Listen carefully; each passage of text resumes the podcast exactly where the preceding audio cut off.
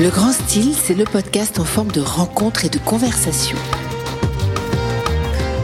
Avec des créateurs, des passionnés, des amoureux du beau, des nouveaux talents, des artistes. En quelque sorte, un voyage au cœur du style. Ce sont des entretiens au cours desquels nous cherchons à percer les secrets de leur réussite pour accéder au grand style. Passer un moment avec euh, notre invité aujourd'hui, Éric Brun-Sanglard, c'est laisser vivre ses émotions, ses cinq sens mis en éveil. Le goût, l'ouïe, l'odorat, le toucher et un cinquième, l'intuition. Je n'ai pas oublié la vue, non, car Éric, lui, l'a perdu depuis plus de 30 ans. Il s'agit donc plutôt que de regarder ou bien de voir, d'écouter attentivement un homme au parcours exceptionnel nous raconter son point de vue sur la vie, le monde, l'écouter nous accompagner, reconstruire notre maison intérieure pour être bien chez soi et en soi. Car oui, Eric est architecte d'intérieur. Bonjour Eric. Bonjour Sandrine, très heureux d'être là. Merci. Bienvenue dans le grand style. Alors, le grand style, euh, on se pose toujours la question de comment on peut avoir un grand style. Euh, qu'est-ce que ça veut dire avoir du style? Et euh, moi, quand je vous ai rencontré, il y a un style Éric Brun-Sanglard, et j'aimerais qu'on l'évoque au fur et à mesure des questions qu'on va parcourir avec vous. la première question, Éric, que j'avais envie de vous poser, c'est qu'est-ce qu'on voit quand on ne voit pas bah, pour moi, je, continue à voir, seulement euh, je vois d'une manière différente. C'est-à-dire, c'est mes, tous mes sens qui me donnent mon environnement, qui m'expliquent un peu euh, à travers les sons, l'écho, à travers le toucher, à travers le, ben, l'olfactif, ce qui se passe autour de moi. Donc, quelque part, je crée mon environnement de cette manière. C'est-à-dire, les informations me viennent au cerveau, pas par les yeux, mais par mes autres, euh, mes autres sens. On va redire que vous avez vu, hein, vous avez écrit un très joli livre, plusieurs livres. Le dernier s'appelle Reconstruire sa maison intérieure, être bien chez soi et en soi. Et vous écrivez dans ce livre votre histoire, votre parcours, euh, et vous dites que vous avez vu, hein, que brutalement vous avez perdu la vue, vous avez 33 ans à ce moment-là. Euh, qu'est-ce qui vous reste des jours où vous avez vu? Je crois que c'est des informations, c'est une espèce de, de, de, librairie, de bibliothèque, de librairie en anglais, bibliothèque en français, c'est-à-dire euh, où je vais, je, dis ça parce que j'ai perdu la vue aux États-Unis, donc euh, je dis ça parce que c'est en fin de compte, c'est des informations que, par exemple, quand je pense couleur, je vais penser à l'émotion de la couleur, mais je vais penser aussi à la couleur elle-même. Donc je vais aller dans mes souvenirs, dans cette espèce de, bibliothèque pour rechercher cette information. Euh, après, ça s'exprime autrement parce que ce qui est très intéressant d'avoir perdu la vue, c'est et d'avoir vu, c'est que je sais visuellement à quoi ça ressemble, et après je sais émotionnellement euh, l'effet que ça a sur nous. C'est joli ce que vous dites. Euh, dans une interview, euh, Céline, l'auteur, dit au commencement est l'émotion et ensuite on met le verbe. Alors que bien souvent on dit au commencement est le verbe et ensuite l'émotion. Vous, vous partez d'abord des émotions pour mettre des noms et des mots sur les couleurs et, et, une intention dans l'architecture d'intérieur. Vous partez de l'émotion est le facteur numéro un de votre façon de regarder pour moi, tout est émotion, mais on a oublié ce, facteur-là. Et ce qui est très intéressant dans l'architecture d'intérieur, c'est qu'on pense à architecte d'intérieur visuellement, c'est on pense à, quelque chose qu'on regarde, mais il faut pas oublier que c'est un lieu où on va vivre, où on va travailler, un lieu où on doit, où on doit se sentir bien. Donc euh, c'est là où la vue n'a plus vraiment beaucoup d'importance, c'est les autres sentiments, c'est les autres émotions, c'est ces autres vibrations qui deviennent plus importantes. Oui, c'est ce que vous dites d'ailleurs dans le livre. Hein. Vous nous aidez à reconstruire euh, la maison intérieure pour qu'elle soit en osmose, en harmonie avec ce que nous sommes. Vous dites que l'extérieur révèle euh, de nous beaucoup de choses. Euh, la maison vue de l'extérieur, elle révèle de nous ce qu'on est vraiment, elle reflète ce que nous sommes, ou tout du moins ce que les autres perçoivent de nous au premier abord. Bah, tout à fait. Il y, a, il y a cet aspect-là, donc il y a l'aspect où on va essayer de créer quelque chose bah, pour les autres, mais ce qui est le plus important, c'est de créer quelque chose pour nous-mêmes qui nous ressemble et qui nous fait du bien. Moi, je dis toujours, ma maison, quand je rentre chez moi, ça doit être comme quand euh, comme quand vous rechargez votre téléphone, c'est les batteries, c'est là où ça va recharger mes batteries, où je vais reprendre euh, quelque part, je vais me nettoyer de, du toxique de l'extérieur pour euh, reprendre de l'énergie, pour me sentir bien à nouveau, pour, pour me recentrer. Et vous dites, nos fissures, une fois assumées, nous offrent, et si nos fissures, une fois assumées, nous offraient l'opportunité de nous reconstruire. La maison vous sert beaucoup dans son langage, parler, dans l'évocation. Euh, vous parlez des, fondations, ce mot désigne la base d'une maison, c'est notre maison intérieure, c'est la colonne vertébrale grâce à laquelle nous nous maintenons debout et nous avons assez d'équilibre pour avancer dans notre vie. Tous ces mots euh, que vous distillez comme ça dans le livre sont des mots d'architecture d'intérieur et vous vous en servez beaucoup euh, pour faire des parallèles avec l'intérieur, c'est-à-dire l'âme. Tout à fait, mais ce qu'il faut comprendre, c'est quand j'ai perdu la vue, j'avais commencé de gros travaux sur une maison sur les collines de Los Angeles et que j'avais tout arrêté quand on m'a dit que j'allais devenir aveugle. Après aveugle, j'ai dû vendre cette maison. Ben, financièrement, je ne travaillais plus, j'avais des factures. Et, ce qui a été très intéressant, c'était que j'avais à reconstruire, donc à finir ces travaux, des travaux d'ailleurs que j'ai fait, j'ai pris d'autres décisions que quand j'étais voyant pour pouvoir euh, la revendre. Mais en même temps, ce qui a été encore plus intéressant, c'est que j'ai réalisé qu'à travers cette maison, je reconstruisais également ma santé, mon âme, mon, mon bien-être, ma confiance en moi. Il y avait vraiment ce parallèle entre la maison et moi-même. C'est pour ça que j'utilise tout ce vocabulaire, parce que ça marche autant pour moi que pour la maison. C'est vraiment euh, une espèce de, de, symbiose. oui, tout à fait. Euh, vous avez dit j'ai pris d'autres décisions que quand j'étais voyant, quand vous l'avez reconstruite et rénovée, euh, parce que vous la sentiez différente. Parce que pourquoi? Parce que elle était moins dans l'apparence et plus dans le fond? C'est quoi là ben, Je pense à l'origine, je, je la regardais visuellement et je la regardais pas émotionnellement. C'est-à-dire que quand euh, on est dans une maison et qu'on observe une maison, on va prendre des décisions quelquefois qui sont purement visuelles. Et quand on perd la vue, ben, il y a le côté pratique aussi qui arrive. Il y a le mm. côté des matériaux, ben, on les perçoit différemment. Il y a des matériaux qui vont peut-être plus agréables que d'autres. Peut-être que visuellement c'est joli, mais quand on les touche, ben, c'est peut-être pas désagréable. Euh, c'est peut-être désagréable, c'est peut-être, euh, il y a peut-être une odeur qui s'émane, je sais rien. Moi, il y a, si, je, voilà, quand euh, on utilise par exemple différents bois, différents sols, il y a des sols qui vont avoir une odeur parce qu'il y a des bois très forts, qui sentent très fort, d'autres pas. Donc c'est un choix qui va être sensoriel, qui va être olfactif et qui va plus forcément être visuel.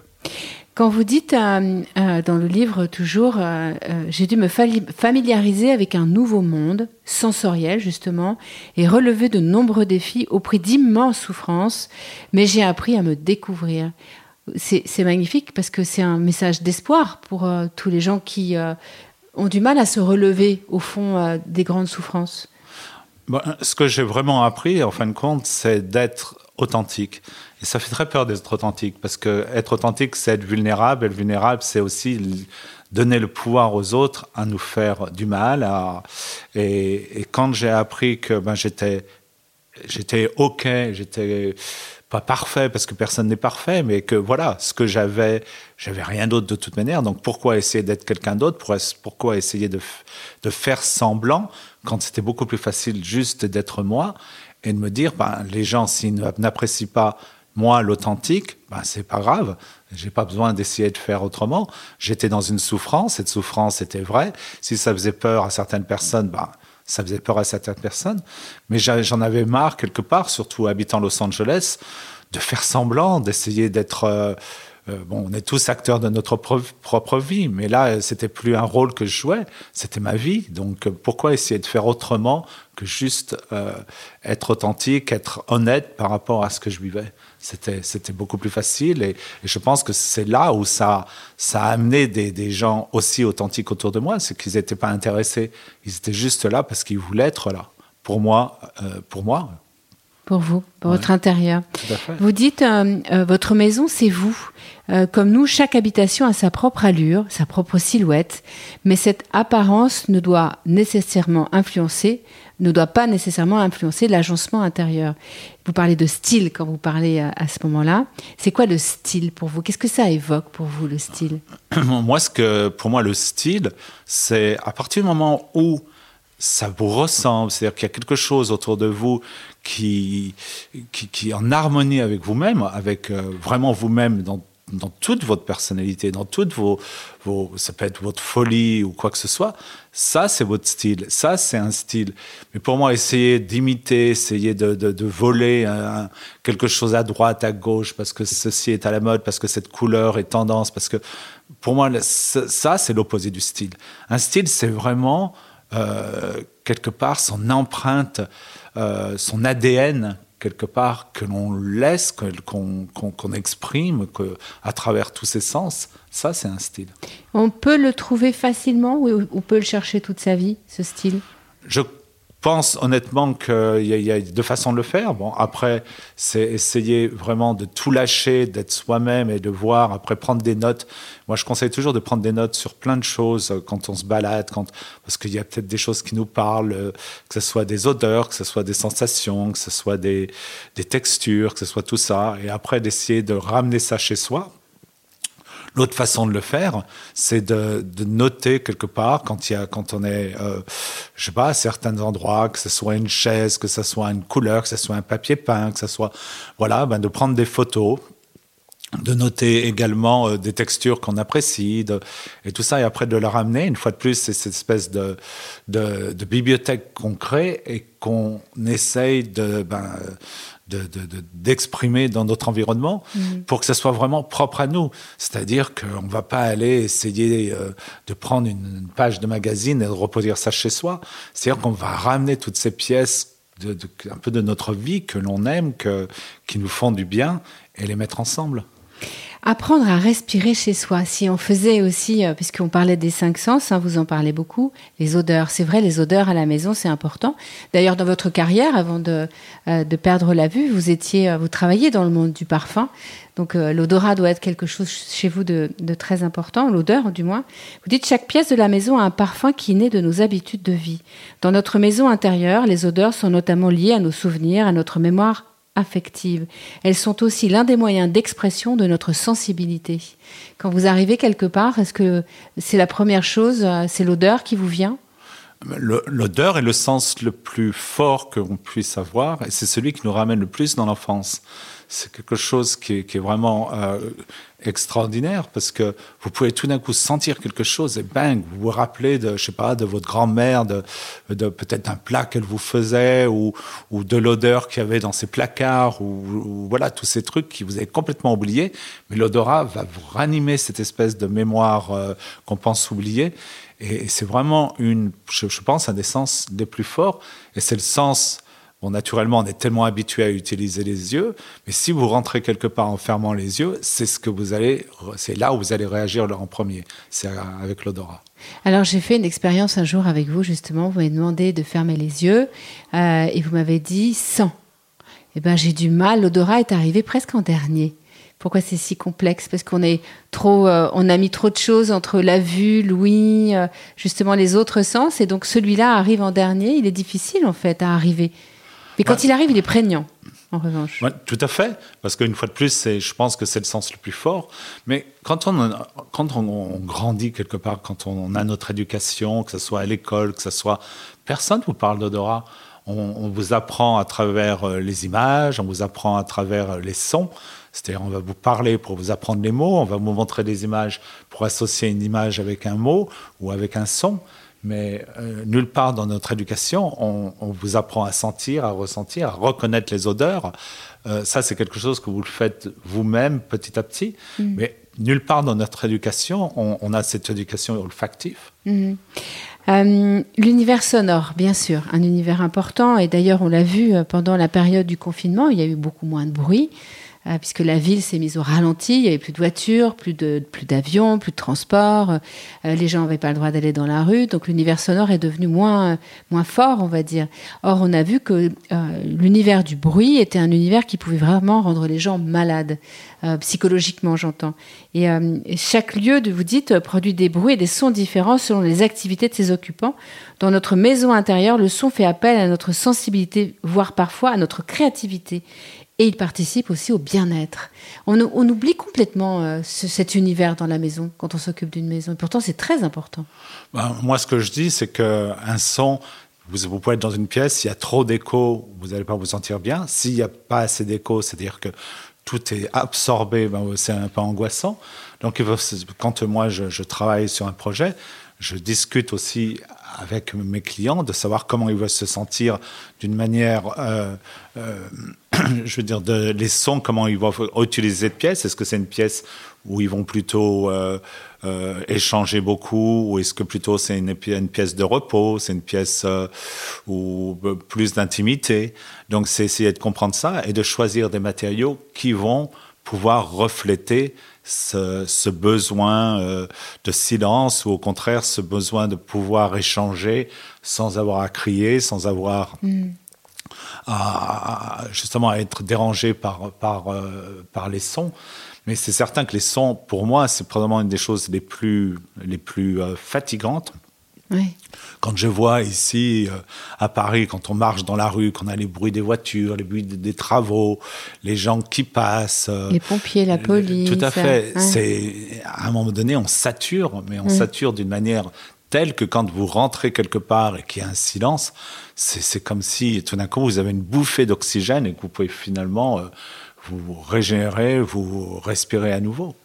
Quand vous avez euh, évoqué tout à l'heure les clients avec lesquels vous travaillez, je le rappelle, vous êtes architecte d'intérieur, vous avez beaucoup travaillé aux États-Unis. Est-ce qu'il y a des gens qui n'ont pas voulu travailler avec vous parce que euh, vous étiez non-voyant? Ou ils se sont posé la question vraiment Est-ce que c'est un show? Est-ce que c'est vrai? Est-ce que cette authenticité que vous évoquiez euh, précédemment, vous avez réussi à la faire passer complètement et c'est devenu fluide pour vos clients? Vous savez, je pense que les clients qui sont me voir, donc, ils connaissaient la situation. Donc, de toute manière, ils étaient attirés par le fait que j'allais aller au-delà de la vue, que j'allais leur proposer quelque chose de beaucoup plus, beaucoup plus profond, beaucoup plus intime, beaucoup plus en mm. harmonie avec tous leurs sens. Donc les gens qui sont venus me voir, euh, j'ai jamais eu un problème. Par contre, j'ai eu une, une, émission de télévision hebdomadaire où j'avais justement des clients qui ne savaient pas que leur architecte d'intérieur euh, était aveugle. Et c'est vrai qu'une fois on tournait euh, et que j'ai j'ai pratiquement cru qu'on allait arrêter le tournage parce que le client, euh, c'était un couple qui attendait un enfant et ils avaient attendu jusqu'à la dernière minute pour préparer la chambre de l'enfant.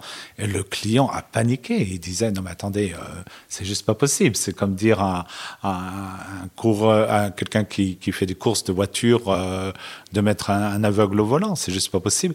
Et je lui ai demandé, je lui c'est une négociation qui été très importante parce que voilà, nous on devait tourner et moi je voulais aussi quelque part lui prouver ben, que ses pensées, euh, que ce qui, voilà, qu'il avait tort. Et donc euh, je lui ai demandé une chance et je lui ai dit écoutez c'est pas un problème, nous de toute manière ça va, vous, ça va rien vous coûter. Et s'il y a un problème, on dira à quelqu'un d'autre qui viendra euh, rectifier. Et il m'a donné cette chance. Et à la fin, c'était extraordinaire parce qu'il est venu, il est pratiquement les larmes aux yeux quand il a vu ce que j'ai fait euh, de la chambre de, de, pour son enfant. Et il m'a dit, ben, tu, tu, vois, ça va être une leçon extraordinaire que je vais donner à, à mon enfant, c'est de ne pas juger un livre sur sa couverture. Et c'était ah, vraiment une très belle expérience. Ah, c'est magnifique. Euh, Eric, quand on vous annonce que vous allez perdre la vue, on vous annonce aussi que vous allez mourir. Euh, c'est un moment dans votre vie qui a dû être un moment d'une immense euh, souffrance, cruauté, j'ai pas les mots pour le dire d'ailleurs. Et euh, aujourd'hui, vous êtes toujours vivant. vous l'annonce, vous avez 33 ans à ce moment-là. Qu'avez-vous fait du temps que vous avez eu, justement? Qu'avez-vous fait de tout ce temps jusqu'à maintenant? Je pense que déjà, euh, quand on vous annonce que vous allez perdre la vue, c'est déjà assez, assez, violent. Quand on vous annonce que vous allez mourir quelque part, euh, c'est peut-être encore plus violent, mais c'est aussi un échappatoire. C'est-à-dire que vous dites, bon, très bien, je vais être aveugle, mais c'est pas pour longtemps parce que je vais mourir après. Je pense que je suis parti là-dessus. Donc, moi, euh, depuis que j'étais enfant, j'avais une phobie euh, énorme sur la perte de vue. Et donc, quand je suis devenu aveugle, euh, en fin de compte, c'était un peu. Comme si vous étiez préparé bah, J'étais pas préparé à devenir aveugle, mais j'étais préparé à mourir. Donc, je me suis dit, bon, voilà, c'est le début de la fin. Et après, ce qui a été plus difficile, c'est quand on m'a dit, bah non, tu vas pas mourir. Et tu vas vivre aveugle. Et là, j'ai dû me poser énormément de questions parce que je me suis dit, bon, maintenant quoi? Alors, qu'est-ce que je vais faire? Comment je vais vivre? Comment je vais survivre? Comment je vais payer mes factures? Et, et, donc, il y a eu une réaction où j'ai pas forcément euh, penser à, le fait que je voyais plus, je suis plus allé tout de suite dans le côté pratique, le côté euh, le, futur, comment anticiper le futur. Comment ça s'organise Comment ça, s'organise. Et après, j'ai pris une décision, et je pense que c'est là où dans la vie on a tous ce choix, c'est de prendre une décision. Soit je vais essayer de me raccrocher au passé et de me battre avec le, le passé euh, dans mon présent, ou alors d'abandonner le passé et de me dire, euh, j'abandonne pas je l'abandonne pas complètement puisque je, je l'utilise, j'utilise les souvenirs, euh, les souvenirs de, ce que j'ai vu, mais au contraire me dire je vais explorer ce nouveau monde, je vais en tirer parti, je vais essayer de découvrir ce qu'il peut m'apporter parce que je pense que chaque fois qu'on perd quelque chose, on gagne quelque chose d'autre. Mais ça, c'est une décision qu'on doit prendre, de se dire bon, qu'est-ce que j'ai à gagner? Et, et c'est vraiment quelque chose qui a changé ma vie parce que mon attitude était tout, d'un coup différente. C'est-à-dire j'étais plus à la recherche, à la découverte de quelque chose de nouveau, plutôt que de me lamenter sur mon passé. Et, petit à petit, j'ai découvert plein de choses et découvert les, gens d'une manière beaucoup plus profonde, me découvert moi-même. Je me suis quelque, quelque part, j'ai enlevé des couches qui, qui me retenaient de, de pouvoir m'aimer moi, qui a été un travail quand même très très dur parce que au début j'avais des mots horribles pour moi-même. Euh, et petit à petit, c'était changer mon vocabulaire envers moi-même, me dire euh, quelque part apprendre à m'aimer. D'ailleurs, dans le livre, j'en parle. Euh, je pouvais cuisiner pour les autres, mais c'était impossible de me faire un, de cuisiner pour moi-même parce que je, me disais pourquoi, voilà, pourquoi je le ferais? Jusqu'au jour, je me dis attends, tu peux pratiquement avoir un étranger à la maison, lui faire un plat super, organiser une soirée, et tu peux pas le faire pour toi-même. Bah, c'est là où j'ai commencé à me dire non, il y, a, il y a vraiment un problème là. Donc j'ai appris, et je disais, j'en riais, je me disais, je vais m'emmener dans des rendez-vous euh, romantiques. Je vais, voilà, je vais me créer un, un, rendez-vous romantique que je vais avoir avec moi-même. Donc j'ai vraiment commencé à apprendre, à apprendre euh, petit à petit. Ça se fait pas du jour au lendemain. Et quand j'utilisais des mots négatifs comme, comme euh, par exemple parce que quelqu'un parlait, je pensais qu'il me parlait à moi, alors je me disais qu'est-ce que t'es bête? Non, mais c'est pas possible. Je me suis dit, mais attends, euh, non, tu peux pas te parler comme ça. Voilà, tu as fait une erreur, c'est pas grave. Euh, mm. euh, mais c'est vraiment un travail. Et je pense que tout le monde, c'est qu'on soit aveugle ou pas aveugle, tout le monde doit réapprendre quelque part, ou apprendre pour la première fois d'ailleurs, à, à s'aimer, à s'accepter comme on est, à, à, vraiment développer cette histoire d'amour, à se regarder le matin dans un miroir et se dire, je suis parfait comme je suis, je suis belle ou je suis beau comme je suis. Mm. Et, c'est là où on gagne une confiance en soi. Et ce que j'ai aussi réalisé, c'est que ces gens qui ont ça en eux, mais ils deviennent superbes, ils deviennent attirants. Et combien de personnes, euh, d'ailleurs, j'ai rencontré dans ma vie, qui n'étaient pas forcément, euh, au point de vue beauté plastique, qui n'étaient pas forcément euh, parfaites, mais qui rayonnaient tellement parce qu'ils étaient bien, ils étaient bien dans leur basket, comme on dit, qu'on avait envie d'être autour d'eux, qu'on ils étaient attirants, ils étaient fascinants, ils étaient beaux. Aujourd'hui, vous faites beaucoup de conférences, vous écrivez des livres, vous continuez aussi l'architecture intérieure? Ah oui, mais c'est quelque chose qui est en moi et quelque chose que... Vous savez, j'ai aussi... Il y, a un moment donné, quand je, suis euh, j'étais vraiment à deux, pas, à deux doigts de la mort, euh, j'ai réalisé que j'avais pas fait ce que je devais faire dans ce monde. J'avais vraiment euh, pas, j'avais vécu certes une vie très agréable, mais je n'avais pas, j'allais partir sans avoir marqué quelque part cette existence. Et c'est là où j'ai vraiment commencé à, réaliser, à comprendre pourquoi il y avait des grands hommes qui ont dû laisser des monuments derrière, leur nom quelque part. Et je me suis dit, bon, moi, c'est pas mon truc, mais quelque part, euh, ma vie ne m'appartient plus. C'est-à-dire, ce que j'ai appris et ce que je continue à apprendre aujourd'hui ne m'appartient plus. Ce que c'est pour être partagé avec les autres, c'est pour en faire profiter aux autres. Et ce que j'ai appris dans l'architecture d'intérieur, ou est-ce que j'ai appris sur la survie, ce que j'ai appris sur me réinventer, ce que j'ai appris sur euh, toutes ces épreuves qui ont été très dures, et, j'en parle de différentes parce qu'il y a la santé, mais aussi la trahison, il y a, eu beaucoup de choses. Euh, c'est quelque part de partager pas en tant que donner des leçons de vie, parce que ça m'intéresse pas, mais de partager de, plus en plus mon histoire avec les autres pour que et ça les enrichisse peut-être euh, les je veux dire les, les, quelque part les, les, je veux dire les inspire les les motive. Et dans l'architecture d'intérieur je pense avoir découvert quelque chose qu'aujourd'hui d'ailleurs on appelle l'architecture sensorielle et que c'est vraiment un plaisir quand je peux apporter cet aspect-là dans la vie de, de mes clients. J'adore qu'un client me dise à la fin Qu'est-ce que je me sens bien chez moi? Pour moi, c'est le plus beau compliment. C'est quoi l'architecture sensorielle? Bah, pour moi l'architecture sensorielle, c'est vraiment l'harmonie de tous nos sens.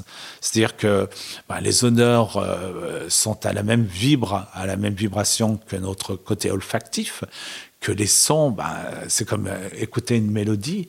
Il y a des mélodies, qui vous font du bien, et, c'est la mélodie que je vais créer avec les sons de la maison. C'est aussi des matériaux que vous allez toucher. Tous les matériaux qui sont autour de vous doivent être vraiment agréables. Euh, c'est vraiment, euh, quelque part, c'est créer une... Moi, je parle beaucoup en termes de vibration, comme des notes de musique. C'est-à-dire créer un environnement qui vibre à la même note de musique que vous-même vous vibrez. Il faut trouver sa note de musique il faut exactement trouver sa note de musique. Mais c'est pour ça que, quelque part, quand vous rencontrez quelqu'un et on parle du coup de foudre, le grand amour, tout, bah, tout d'un coup, bah, voilà, on, trouve la, note, la même note, ce vibrato dans quelqu'un d'autre.